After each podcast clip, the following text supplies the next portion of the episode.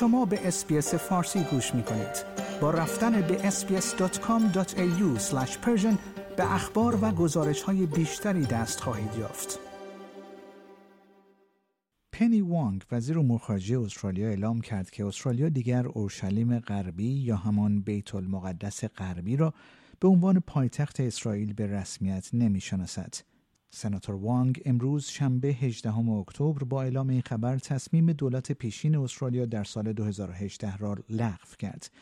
تصمیم به رسمیت شناختن بیت المقدس غربی به عنوان پایتخت اسرائیل در سال دو هزار و هجده توسط اسکات موریسون نخست وزیر پیشین استرالیا اتخاذ شد.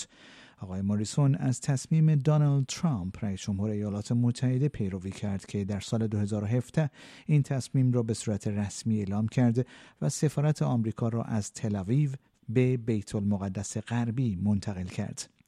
سناتور وانگ گفت حزب کارگر استرالیا در دیدگاه خود که در سال دو هزار و هجده بیان شد و همواره اعتقاد داشت موضوع بیت المقدس باید بین سرزمین‌های فلسطینی و اسرائیل حل و فصل شود، ثابت قدم است.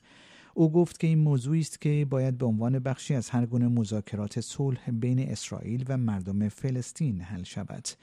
وزیر امور خارجه استرالیا گفت ما متحد به تلاش‌های بین‌المللی در یک پیشرفت مسئولانه به سوی راه حلی عادلانه و پایدار برای دو کشور هستیم. خانم وانگ گفت سفارت استرالیا البته همیشه در تل‌آویو بوده و هست. سناتور وانگ اذعان کرد که تصمیمی که آقای موریسون گرفته است برخلاف اکثریت جامعه بین‌المللی است.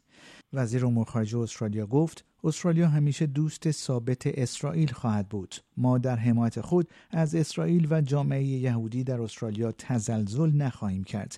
ما به همان اندازه در حمایت خود از مردم فلسطین از جمله حمایت‌های بشردوستانه تزلزل ناپذیر هستیم.